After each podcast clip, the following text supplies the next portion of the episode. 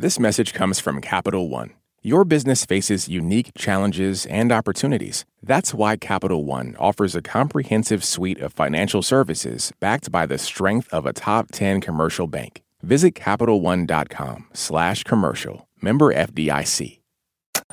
This is Planet Money from NPR. A few months ago, we got an email from a listener about a weird little drama taking place on Long Island. The listener's name is Michael Mann. Let me read you a bit. I printed it out so it sounds like he mailed us a real letter. Hi. I have a story for you. This story involves an entire town and its taxpayers held hostage for the economic benefit of one man. If you'd like to discuss or have any questions, please feel free to contact me. I did have questions and I do like to discuss. So I called up Michael and he told me about this thing in his neighborhood that has been enraging him for months. Turns out Michael lives not too far from me in a little neighborhood called Woodmere. So I drove out to meet up with him because I wanted him to show me the source of his outrage. So I grew up on this neighborhood. My parents live about five houses down on this block. No kidding, you grew up here. I grew up five houses away from where I live currently. When Michael Mann was but a boy, he played baseball on these streets. He learned to ride a bike here. He's got two little kids, and he taught them to ride their bikes here. His neighborhood looks like your basic suburb two story homes, each with a driveway, a two car garage, and a tree that is neither too big nor too small. At the moment, we are walking on the road because, no big surprise for a suburb, there are not a lot of sidewalks here. I grew up without sidewalks, and we always walked in the middle of the street and basically no cars drive by us. And we've never had a need for sidewalks because there's not been enough traffic here. We then stop in front of the thing that has been vexing Michael for months. It looms over us, casting a menacing shadow. It is a new stop sign. There's never been a stop sign here. There's never been an issue at this corner. I stop at this corner all the time, and I don't really want to stop at a stop sign. To make things worse, Michael can see this stop sign from his home office window. It's like it's staring at him all day long, taunting him. So, this was the stop sign that started it all. So, he decides that he needs to know why this was put here. So, he does what any informed citizen does, who also happens to be a tax lawyer who knows how to get government documents. He writes a Freedom of Information request to the town. And this is where things start to get a little odd. He receives a map a police report, and most unusual, the name of the guy who apparently set this all in motion by requesting this very stop sign. And this guy, he doesn't even live here. This is not his suburb. The fact that it's someone from outside the neighborhood, outside the town, you know, he doesn't have to pay taxes in this town, and uh, he never has to stop at the stop sign, not even once. And he didn't just request Michael's stop sign. In and around Woodmere, this enigmatic somebody requested more than 60 stop signs. Hello and welcome to Planet Money. I'm Amanda Aronczyk. And I'm Alexi Horowitz Ghazi. Today on the show, why would someone request dozens of stop signs in a town where they do not live? And why would the town put any of them up? To answer those questions, we hit the road. Put our feet on the gas. Go bumper to bumper with the town. Nothing can stop us now, Amanda. Oh, nothing can stop us from getting to the bottom of this caper. And what a very little story about a stop sign says about making big decisions on infrastructure. This message comes from NPR sponsor E Trade from Morgan Stanley. Take control of your financial future with E Trade. No matter what kind of investor you are, their tools and resources can help you be ready for what's next. Now, when you open an account, you can get up to $1,000 with a qualifying deposit. Terms apply. Learn more at etrade.com slash NPR. Investing involves risks. Morgan Stanley Smith Barney LLC, member SIPC. E-Trade is a business of Morgan Stanley. So, Michael Mann, the intrepid tax lawyer turned sleuth, seems to have gotten stopped in his tracks by a peculiar piece of municipal infrastructure. Someone was requesting dozens of stop signs in a place where they didn't even live. To figure out what was going on, we needed to answer an age old question Where do stop signs come from? Our search for an answer started by watching old town board meetings. Well, good morning, everybody. This is the Town of Hempstead Town Board meeting for February 23rd, 2021. So, Madam town Clerk, would meetings, they are call the roll? long Supervisor Clavin. Uh, here. and they are often all about traffic. making that left-hand turn, it's already insanely dangerous. Have a great deal of concern of the road work that's being done on Carolina and Long Beach Road. We're getting a lot of uh, people coming from different neighborhoods, parking their cars and just sitting in their cars for hours. And yes, a town has the authority to put up stop signs on its roads. This is the town attorney describing the process at one of those meetings. The town has the ability to put into place uh, things like stop sign, handicap parking. Putting a sign into place is not cheap, even though the materials themselves are not that bad. The sign is about $60, the mounting post about $150 plus some concrete, but there's also the traffic survey, the town meetings, the labor. After all of that, it can cost thousands of dollars. And if you are running a town, you're not just putting up new signs. You've also got to worry about the existing ones. People crash into them, kids vandalize signs, so they might read stop hammer time, or they might spell out poop instead of stop. That's my favorite. but a town, a town only has so much authority. It's supposed to follow federal guidelines. So there is a manual called the Manual of Uniform Traffic Control Devices. Kevin DeGood is the director of infrastructure policy at the Center for American Progress. He says that the Manual on Uniform Traffic Control Devices, or MUTCD, is the national standard that governs all traffic control devices. It's like the constitution of street design. The MUTCD, or MUTCUD as I call it, came into existence in 1935 to make things uniform on the roads. The manual made sure that, say, Rhode Island didn't make its stop signs periwinkle or chartreuse. Now, the manual is pretty old school, written for a country that was just falling in love with cars. And because we love cars, we make cars, we want everyone to buy and drive cars, that's had the effect of deprioritizing things like walking and public transportation. We have built all of this infrastructure, so moving away from that is really hard, even with the urgency of climate change. Anyway, back to stop signs. So if you go to page 52 of the MUTCD, this is section. Briefly, the manual says that a stop sign is recommended slash required if one of these three conditions are met. One, more than 6,000 cars drive through the intersection each day. Two, there were three or more crashes there. Or three, if the view of the road is obstructed. Is there a clause where it says you have to put a stop sign up because some guy who doesn't live here requested one? No. No. Now, we can't be 100% sure, but it seems highly unlikely that Michael Mann's stop sign met those requirements. Here's how Kevin says things usually go. All infrastructure projects involve trade offs, and the stop sign is somewhat a microcosm. The, the tension at play is between safety and efficiency. Safety and efficiency. If we prioritized making sure that no one was ever hit or killed by a car, we could just put stop signs all over the place. But then every car that's trying to go a mile or two is going to be stopping, you know, at almost every block. You would almost certainly end up with a corridor that was safer, but you'd also then have a corridor that's much less efficient. You're going to trade some safety for efficiency. We have made that trade off because remember, the US transportation system isn't just about traffic signs and highways. It's also about how quickly we move people and goods all around the country. Our transportation system has at the top of its hierarchy always be moving more cars faster. Because we have prioritized cars for so long, we've built a system where some people are bound to be basically sacrificed. The line between safety and efficiency tilts heavily towards efficiency. We drive more than 3 trillion miles a year. There are going to be some accidents. Even an incredibly well designed system that had safety as its top priority, which ours certainly is not, there are still going to be some accidents. So, where to put that line? Partly that is just a human judgment, partly that is a political question and not merely an empirical one. One of the things Kevin finds most surprising about the case of Michael Mann's stop sign is that the town's decision appears to prioritize safety over efficiency, the opposite of what usually happens. Clearly, something odd was going on. But when I called the town, they would not get back to me. So I tried Michael again. I guess my first question is Have you had any updates? Have you heard from anybody about the stop signs? I have heard zero updates. I haven't heard anything from them, no.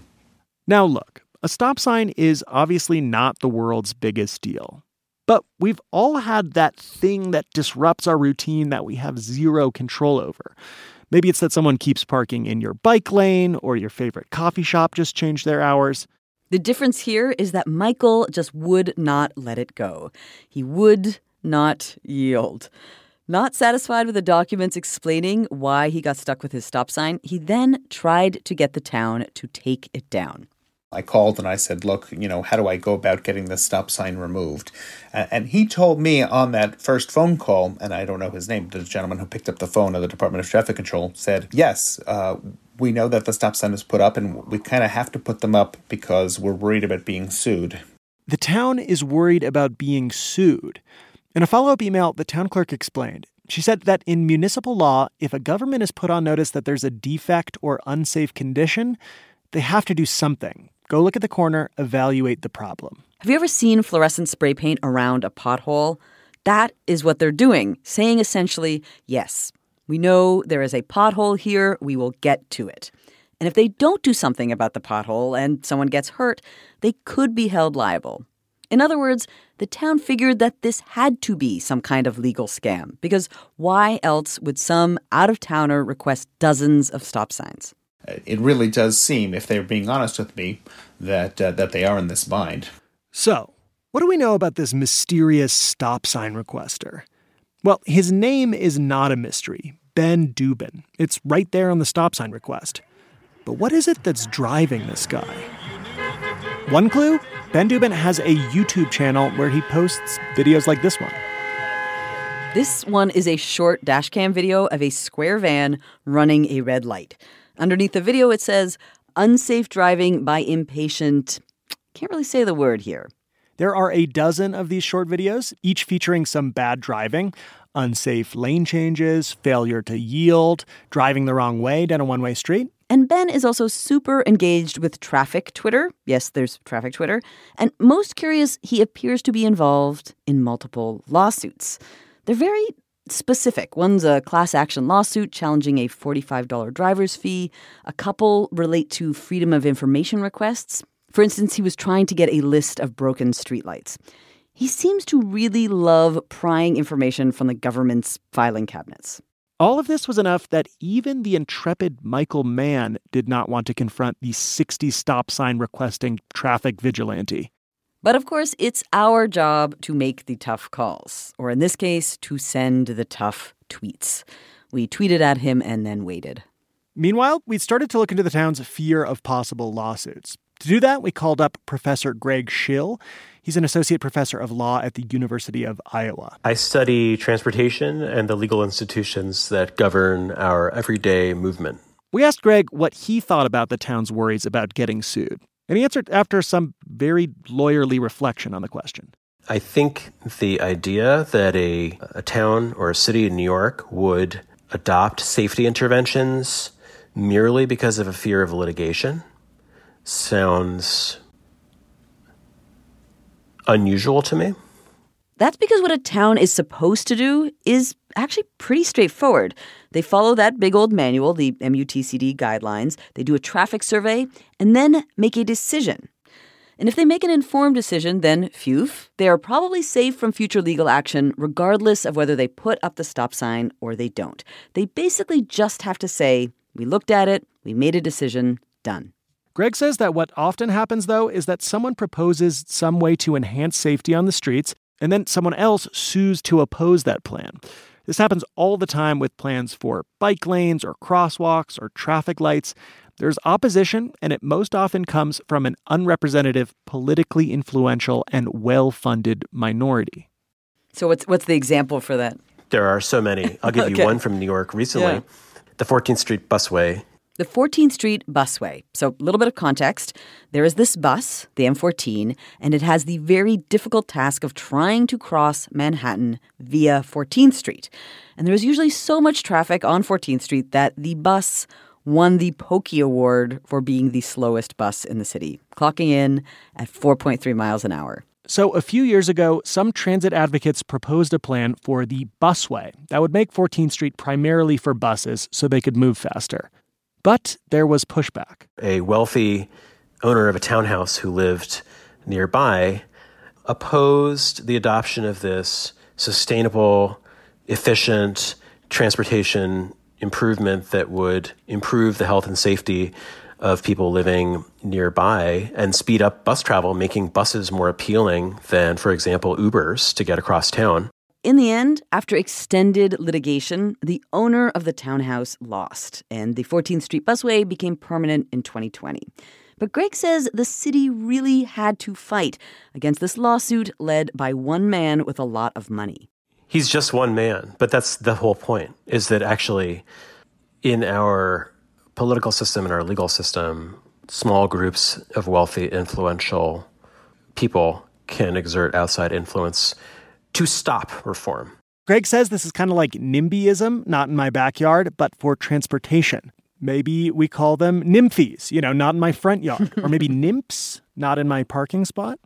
Anyway, the point is that one stop sign desiring traffic vigilante can really gum up the works. All of this really raises one question Who is this guy? After the break, what the heck is Ben Dubin doing?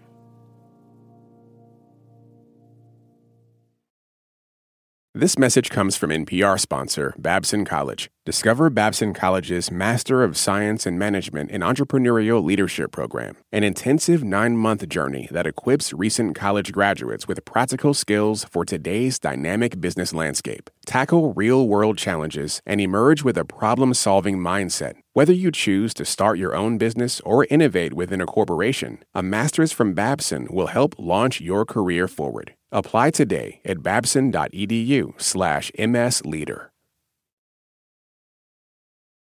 When we started working on this story, I expected it to be hard to get to talk to Ben Dubin, the mysterious, litigious stranger who wants stop signs in a town where he doesn't live. And I expected the town, well, I expected the town to get back to me. Over the past month, I have phoned them a dozen times. I've emailed 10 different officials over 15 times.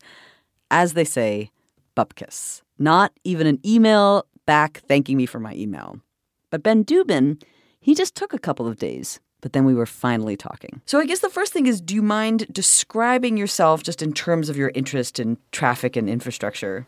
Well, it's not really a traditional interest in traffic or infrastructure. You think of somebody like a traffic engineer or someone interested in like um, road design or something like that. I would just, I just started going outside and walking Back in 2007, Ben says he was a pretty sedentary guy, wanted to start getting more exercise, and so he decided to start walking around New York City, where he lives. And as he's walking, the first thing he notices is just how bad the sidewalks are in his neighborhood. And he's like, why isn't anyone doing anything about this? So he becomes that guy who does something. He calls into the city to report every cracked sidewalk, every pothole, every missing street sign. Let me address the other basics about Ben. No, he is not some wealthy lawyer. He does technical support for healthcare companies. And while he doesn't live in the town of Woodmere, he does go there at least once a month to visit his relatives. And that is when he noticed all of these intersections with no stop signs. I happened to notice there's another one, there's another one, there's another one. I, so I started noticing that it's not a one off or a two off situation. But then I started noticing wait a second, this is a huge problem. There's all these intersections without any stop sign. Ben, as you can tell, is squarely in the safety over efficiency camp. So one day he decides to write a big list of all the intersections where he thinks there should be some traffic control. When he emails the list to the town, it is the third or fourth time he's requested stop signs out there. What do you think is the total number of stop signs that you have requested? Probably in the neighborhood of 70. 70 total. And how many of the stop signs that you requested have gone up? I have not checked. You would think I would check, right? Um, I would think you would check. Yeah. How come no. you haven't checked? because, um, like, once I report something, I feel like I've done, did my due diligence. I did everything I could, basically. I don't really have an interest in like going back and checking at all 70 locations to see if they installed it on every single spot. As far as Ben was concerned, he saw something, he said something, and that was that. We did ask him directly if his plan was to request stop signs and then sue the town if they're not put up. Is that is that your plan? Was that the plan? No. I don't care about settlements. Um, that would be like sort of insurance fraud ish. Right. Honestly, I believe him. I mean, looking at all of these little lawsuits and traffic squabbles, you really get the sense that none of them are remotely about making money. That he genuinely cares about this stuff, and he thinks that as a citizen, this is what he is supposed to do. And that seems to be behind what he was doing in Woodmere. But all the town saw was somebody who didn't live there, who seemed to be a lawyer, requesting a ton of stop signs. They didn't know his real intentions. What do you want them to think? Like, what would you say to the town if you could Th- say Thank it? you for installing the stop signs. I appreciate it. And I'm sure at least some of the residents out there appreciate it. And wh- what would you say to Michael Mann? I would say, um, really? So you have to stop for two seconds if you leave your house? I mean, really? I understand that he's saying, like, oh, there's never been an accident, but I mean, that's what they said about the Titanic. Okay, so it seems unlikely that Ben Dubin's requests were part of a big scam to defraud the town. But what happened here points to just how hard it can be to make good decisions about infrastructure. I mean, just ask Michael. If you look out your window, is that stop sign still there? Yes, it's still there. I see it. I pass it. I can't leave my house without running into it. I told Michael everything I had learned about the no longer mysterious Ben Dubin. I mean, a lot of what you've said makes sense. His Twitter feed is full, and his YouTube channel are full of traffic incidents. And for whatever reason, he really does care about traffic and safety. Ultimately, it looks like Michael is stuck with his stop sign.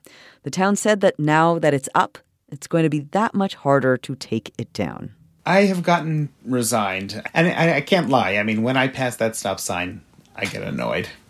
Now I don't know where that falls in the stages, the stages of grief. I mean, I'm resigned that it's not going to change, most likely, but I'm annoyed that it's there.